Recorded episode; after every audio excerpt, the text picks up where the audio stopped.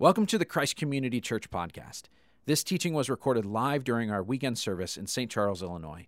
We invite you to join us in person any weekend in St. Charles, DeKalb, Aurora, or Streamwood. Learn more at ccclife.org. And now, enjoy the message. Well, on January 17th, 1994, at 4:30 in the morning, Los Angeles was hit by an earthquake of 6.7 magnitude the, the power went out in the city and in places up and down the West Coast. And before long, the 911 calls were coming in. People had woken up early on that morning to total darkness, pitch black, and they were calling panic. That wasn't that unusual for an earthquake, but what was unusual was what the people were reporting in their calls. They had stepped outside to see what happened, and as they looked up into the sky, they saw something that troubled them. Some people who called in reported that it looked like a giant silvery cloud that was hovering over the city. People were nervous, and some people even speculated maybe this is an alien invasion, it's just begun, and people were starting to panic. They had been thrown into darkness, their lives had been shaken, and now they were unsure and uncertain about what was going to happen next. We're continuing in our series called The Big God Story. We've been telling the story of the Bible from beginning to end, from creation to new creation. And today we're actually going to wrap up the Old Testament. We're going to tell the story of an event that's one of the most important events in the Bible, but it's an event that not a lot of people have heard of. It's the event called the exile. In the exile, this was a time of upheaval for Israelite society. It was a crisis that left people shaken in darkness and afraid for their future, uncertain of what would happen next. And as we look at this upheaval in Israel's life, I think we're going to see some things that actually apply to our current season of crisis as a world and a society. But before we get there, let me do a recap of where we've been so far. We've been telling the story of the Bible through the lens of shalom. Shalom is the biblical word for wholeness or completeness, peace, harmony. It's the way things are supposed to be. We've talked about four aspects of shalom. Shalom is God's people in God's place, fulfilling God's purpose, enjoying God's presence. This is what our hearts long for. But sin came in and shattered shalom. And because of that, all of us now live in a broken world and we have busted hearts and we go seeking shalom in all of the wrong places. But the story of the Bible is not the story of people putting shalom back together, it's actually the story of God putting shalom back together for his world. And so, as we've seen so far, God has gone through and actually picked up the different pieces of shalom. First, he rescued a people for himself, the people of Israel. Then he gave them the law and taught, him, taught them his purpose. Then he blessed them with his presence in the tabernacle and the temple, and he, then he brought them into his promised land, his place. And last week we got to the pinnacle of this when God actually appointed a king, King David and his children after him, to be the linchpin of shalom, to hold it all together. And because of this entire story, that's the reason we live in a world of perfect peace and shalom today. Obviously, something went wrong. And today we're going to talk about what that is. Let me share another helpful chart with you for understanding the Bible. This will help you piece together some of the things we've talked about, put, get, put it in the big picture. The story of the Old Testament starts up here with Adam and Eve in the garden. When sin comes in, everything comes crashing down in the fall. And it's at this point, down in the depths, where God calls Abraham and his family. And then things start to move upward. This is where we get the Exodus and the law and the tabernacle and the promised land. And at the top of the climb, we get David. But then, in the second half of Israel's history, things take a turn. They start heading south. Uh, after David, the subsequent kings, with a few rare exceptions, they got steadily worse and worse. Pretty early on, the country actually splits in two. We've got the northern kingdom of Israel and the southern kingdom of Judah. And the northern kingdom very quickly abandons God abandons his laws, goes to worship other gods. And the southern kingdom lasts a little bit longer, but before long they do the same thing. Until finally God says, enough is enough, and he sends the people into exile.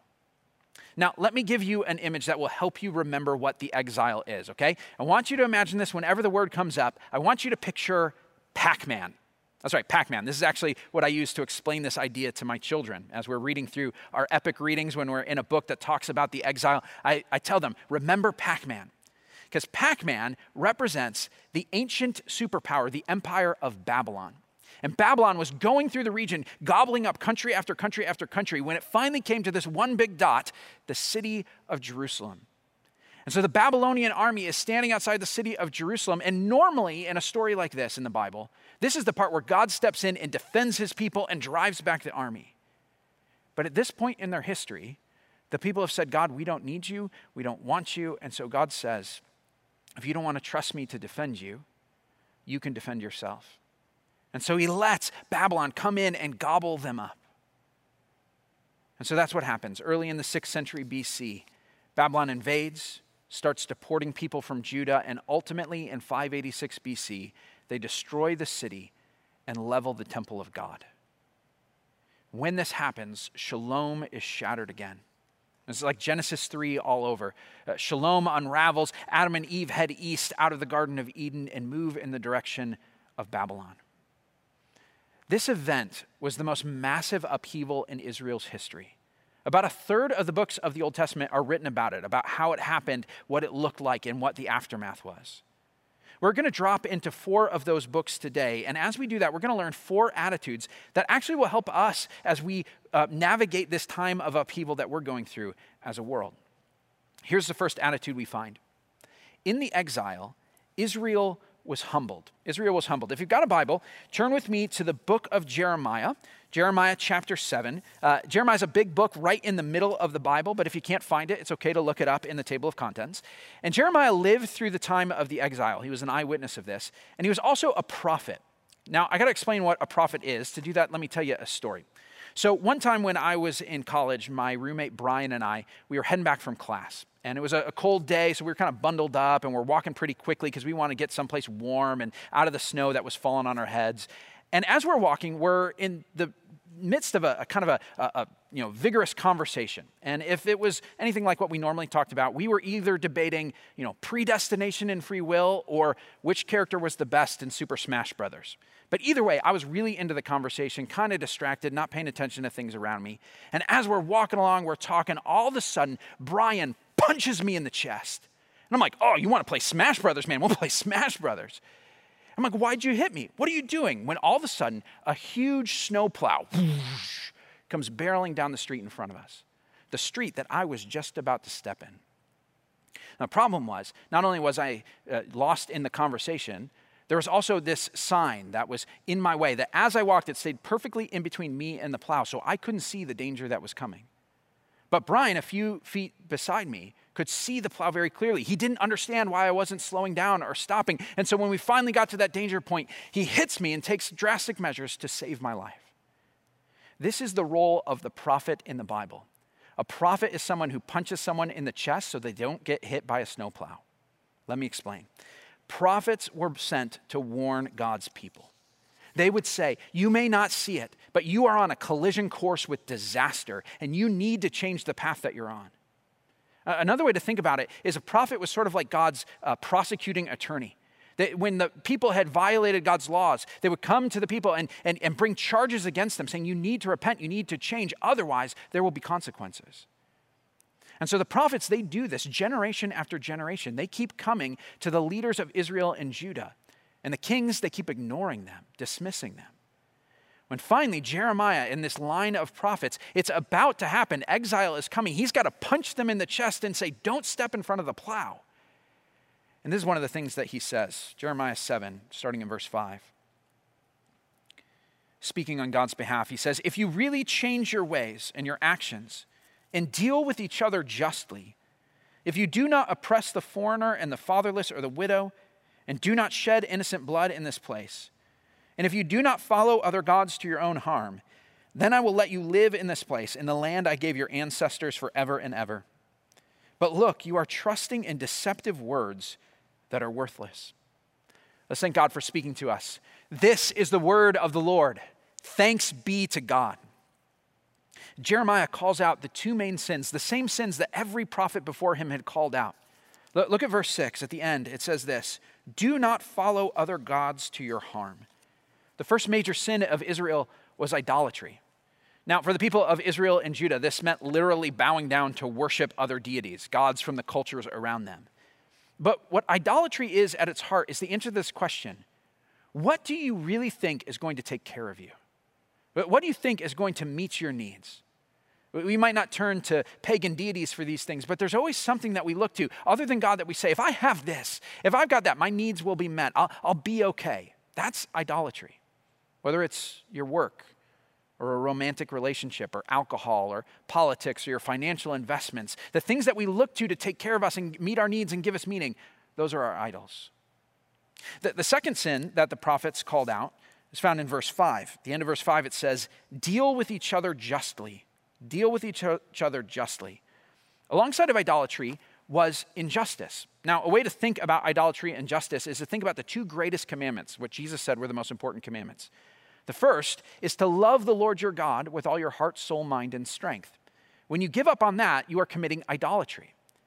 The second greatest commandment is to love your neighbor as yourself.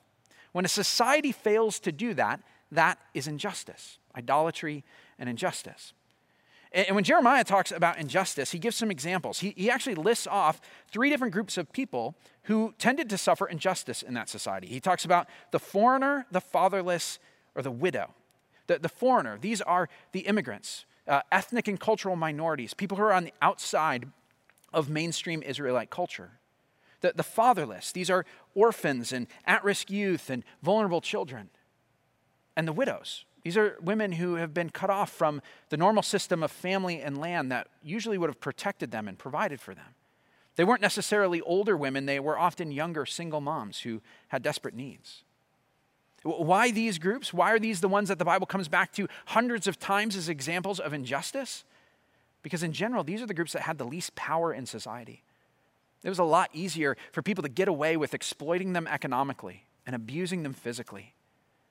And so Jeremiah says, uh, another example, he says, Do not shed innocent blood in this place. Another example of injustice. Sometimes that phrase, shedding innocent blood, it refers to murder. It's one person killing another person, it's conflict between groups of people.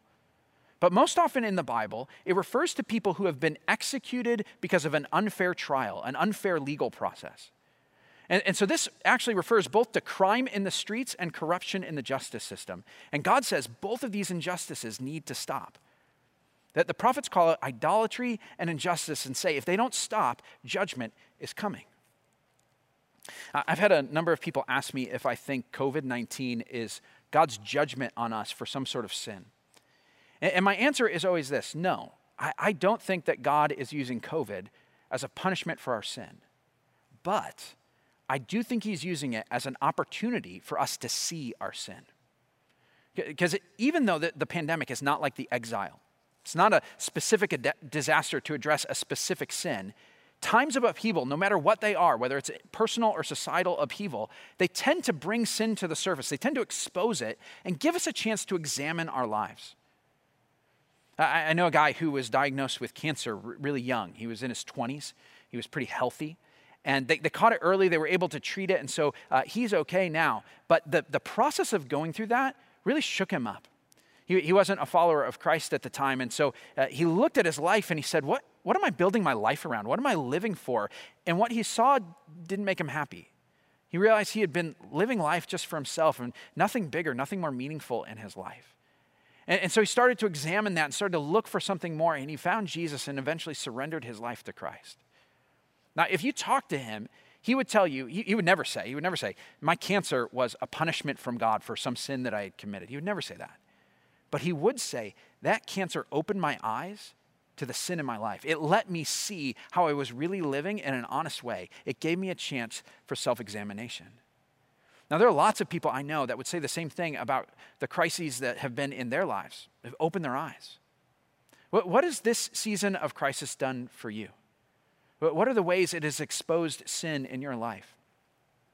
I was recently talking with a couple who was describing how the stress of this season has actually shown them how they've got really unhealthy patterns of communication and how it leads to conflict, and they've had to deal with it because of this.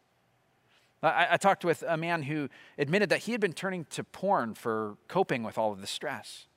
Maybe for you, it's something different it's alcohol or overeating or gambling. I've heard people who talked about the things that they lost through this crisis, things they were really looking forward to, a, a, vacation, or maybe it was investments they had made, or the end of their senior year.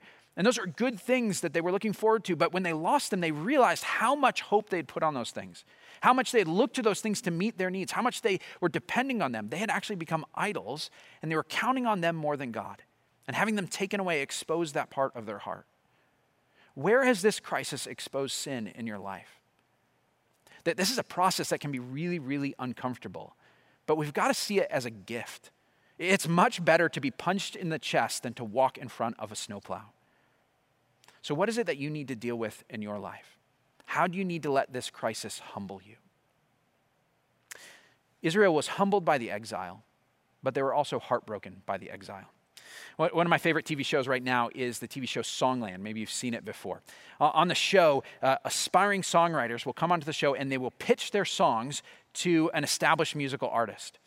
And as they pitch their songs, there are uh, successful songwriters and producers who will uh, interact with them and critique and help them rework their song. And ultimately, the artist will select one of their songs to record. It's a really a great show. And this season, there was a song that was presented that I thought was a really fantastic song. The, it was called Miracle. And the uh, songwriter said he was inspired by the experiences of his mother.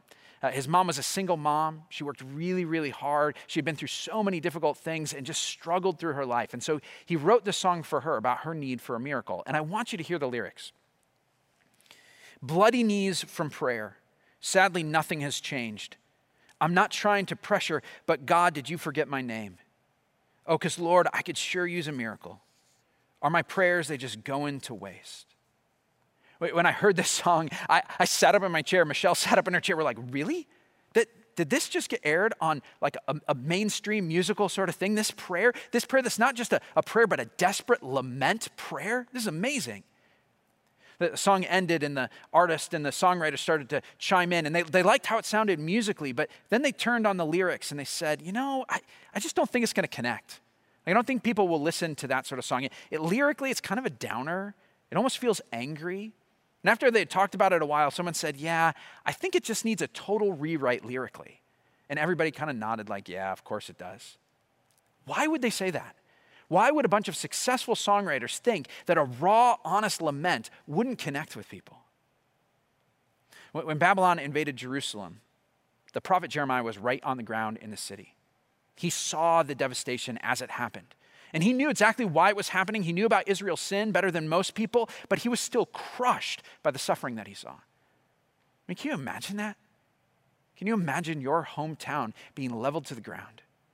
Seeing people that you love taken off and, and killed and hurt? Can, can you imagine seeing your nation's capital destroyed completely? Can you imagine being there as the temple burned down, this symbol of God's presence and his promise, the place where God dwelled? No more. And Jeremiah watched this, and as he watched it, he wrote a series of poems. Those poems are found in the book of Lamentations. It's actually right after the book of Jeremiah is his collection of poems. And I, I just want to read you a sample. This is actually the final lines of the final poem in Lamentations chapter 5. I'm going to start reading in verse 15. Joy is gone from our hearts. Our dancing has turned to mourning. The crown has fallen from our head. Woe to us, for we have sinned. Because of this, our hearts are faint. Because of these things, our eyes grow dim. For Mount Zion, which lies desolate with jackals prowling over it. You, Lord, reign forever. Your throne endures from generation to generation. Why do you always forget us? Why do you forsake us so long? Restore us to yourself, Lord, that we may return. Renew our days as of old, unless you have utterly rejected us and are angry with us beyond measure. Uh, a lot of people criticize God or they doubt God because they feel like it doesn't make sense that God would exist and suffering would also exist. But it's interesting that the Bible, in some ways, is more honest than we are about the reality of suffering. It looks at it more clear eyed and direct. Most of us, we don't know what to do with deep grief. We feel like we're supposed to be happy all the time. And so we take our pain and we suppress it and we hide it and deny it. Or we feel guilty we don't know what to do. The fact that we're overwhelmed by our situations, we're like, there's something wrong with me. But I think what many of us need, especially in a time of crisis, is permission to be sad. It's okay. With the pandemic, there are so many things that we, we feel like are just outside of our control, that we can't handle, that we don't know what to do with.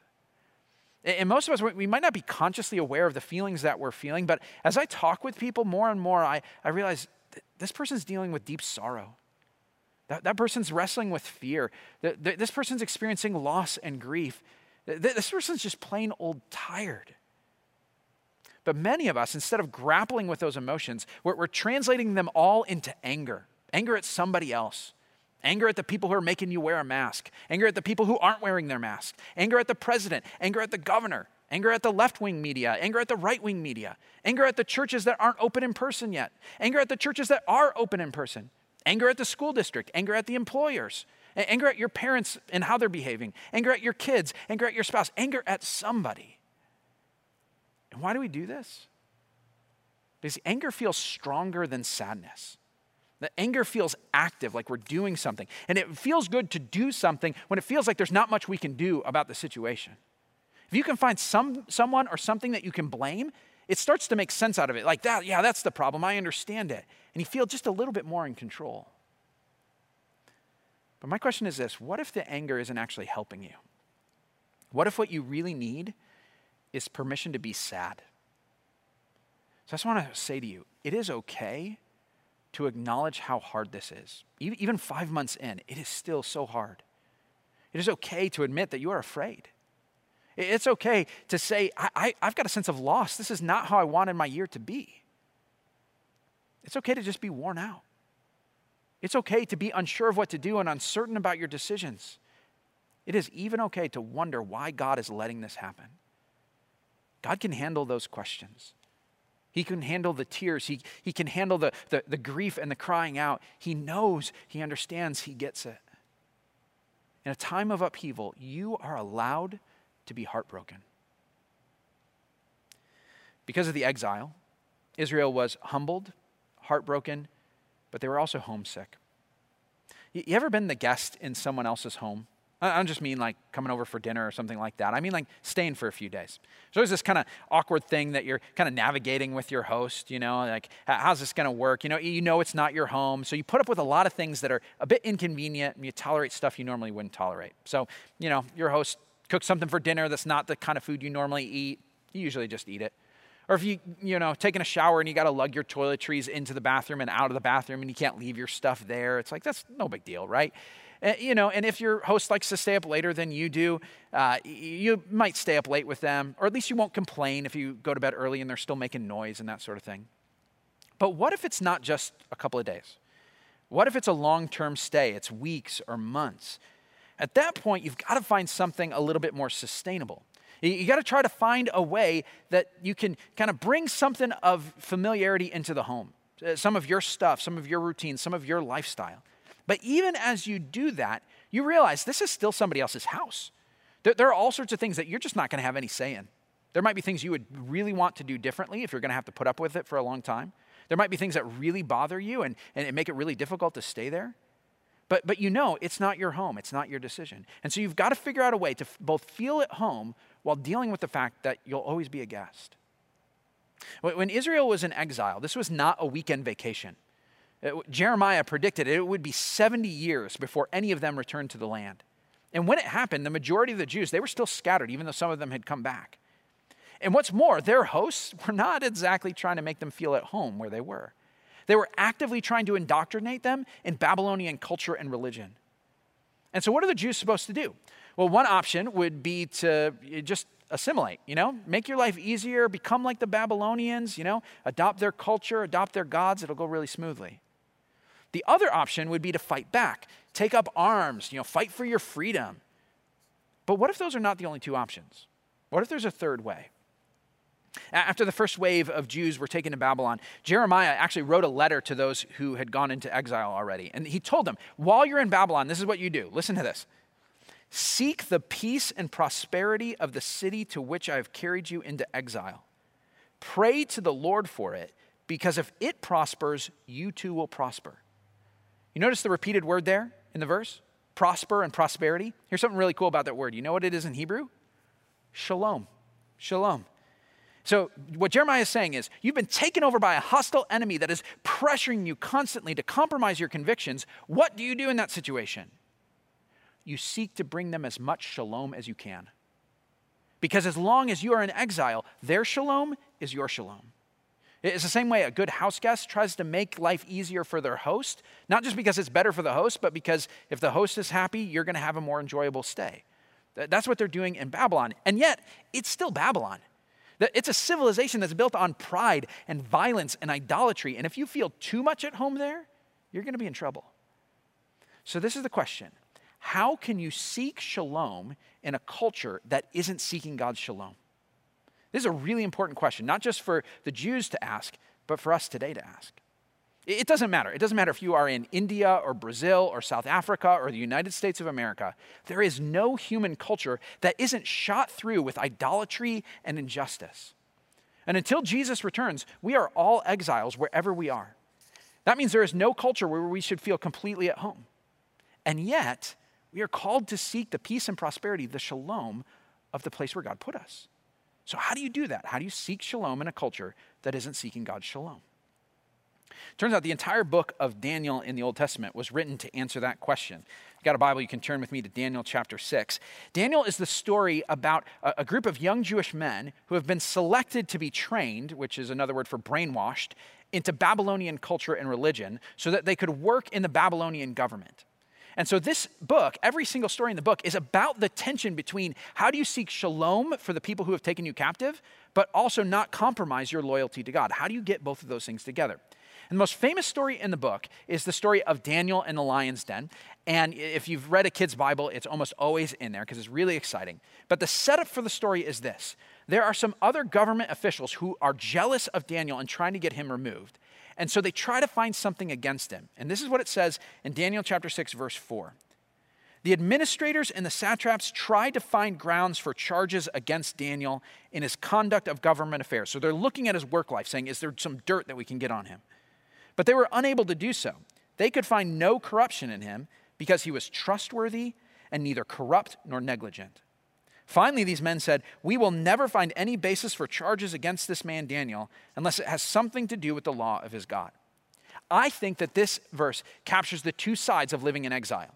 The, on the one side, it says Daniel was trustworthy and neither corrupt nor negligent, saying he's good at his job. He, he worked hard, he, he's honest, he does good work, work that's good enough that it could be recognized by people who didn't even share his values. Say, man, that, that guy works well. W- would your coworkers say that about you? Look, I might not get his religion, but I'll just tell you this there's no denying, uh, they make our company a better place. Would your non Christian spouse say that about you?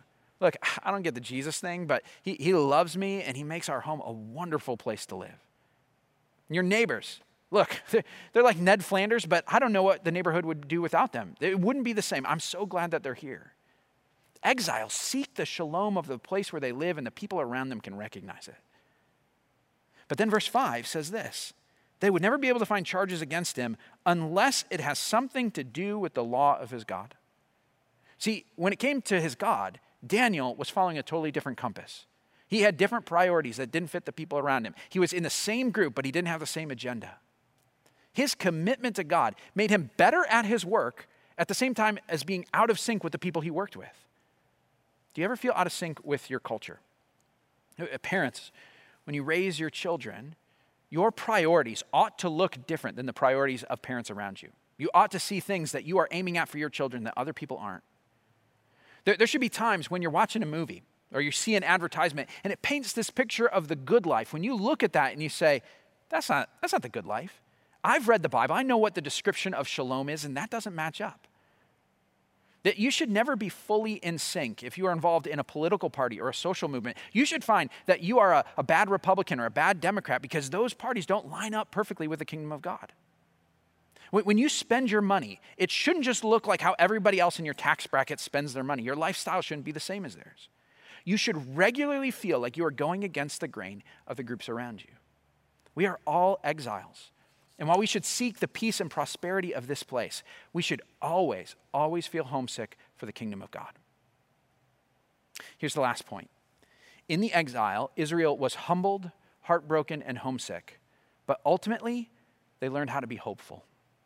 If you're reading a prophetic book, it can be really tricky. It's, it can be one of the hardest sections of Scripture to actually engage with. So let me give you three questions that really help make sense out of the prophets when you're reading them. Here's the first question is the prophet announcing judgment or hope judgment or hope. Most prophecies fall into those two broad categories. So before the exile happened, the prophets tended to come with judgment. They're warning about sin because punishment was going to come. But then after the exile happened, they shifted their message, and largely their message was about hope. They, they weren't just answering the question, What did you do wrong? They were saying, Do we have a future? Has God abandoned us? And honestly, it's really easy to tell the difference between a message of judgment and hope. Even if you've never read the Bible, if I just showed you one, you'd be like, yeah, that's judgment. okay, that sounds like hope. It's really easy to figure out. So if you're reading a prophecy of judgment and you're like, I don't get what's going on, but I know this is judgment, the question you should ask is, what sin are they being judged for? Even if the rest doesn't make sense, if you identify that, usually you can hone in on a message and an application, uh, an application that fits. If you are reading a prophecy of hope, the question you should ask is, what promise is God making here? And one of the best ways to identify the promise is to actually work through those aspects of shalom we've been talking about. Look for references to God's purpose, God's people, God's place, and God's presence. Let, let me give you an example. We're, we're going to look at uh, the book of Ezekiel. Ezekiel is another one of these prophets who was during the exile, and he actually was deported to Babylon fairly early. And so he's living there, and he is prophesying to the people about what happens when they get out of exile. And so in verse 24 of Ezekiel 37, 37 24, it says this. And as I read this, I want you to listen for the different aspects of shalom. It says, My servant David will be king over them, and they will all have one shepherd. They will follow my laws and be careful to keep my decrees. They will live in the land I gave to my servant Jacob, the land where your ancestors lived. And they and their children's children's children will live there forever. And David, my servant, will be their prince forever. I will make a covenant of peace with them. It will be an everlasting covenant. I will establish them and increase their number, numbers. I will put my sanctuary among them forever. My dwelling place will be with them, and I will be their God, and they will be my people. Then the nations will know that I, the Lord, make Israel holy, when my sanctuary is among them forever. Did, did you see this? Okay? It says, They will follow my laws and be careful to keep my decrees. That's God's purpose.